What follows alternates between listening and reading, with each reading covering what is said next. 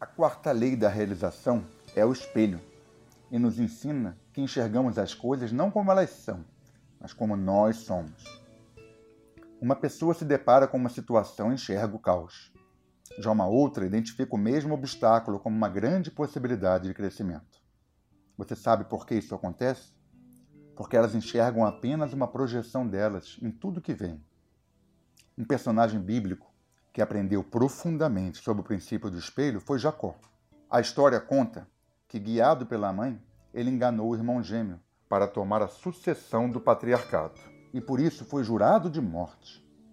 É verdade que o plano era de sua mãe, que Jacó era de fato a pessoa mais apropriada para o cargo, mas seria mentira justificável em algum momento? Jacó precisou se afastar, foi morar na cidade do tio, onde foi ludibriado e obrigado a trabalhar de graça por 14 anos. Ou seja, ele foi enganado pelo tio, logo após a ter enganado o próprio irmão.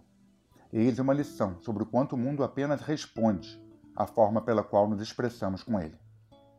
Jacó passou 20 anos afastado.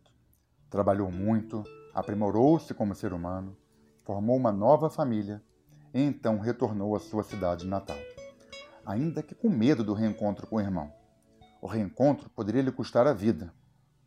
E por isso, durante uma noite inteira, ele se exilou no deserto, para um confronto consigo mesmo. Ao experimentar um novo olhar para dentro, Jacó descobriu que os aspectos negativos que atribuía ao irmão estavam, na verdade, dentro dele mesmo. É assim que acontece quando nos transformamos e nos tornamos mais positivos. Passamos a atrair a parte positiva, o melhor de cada pessoa.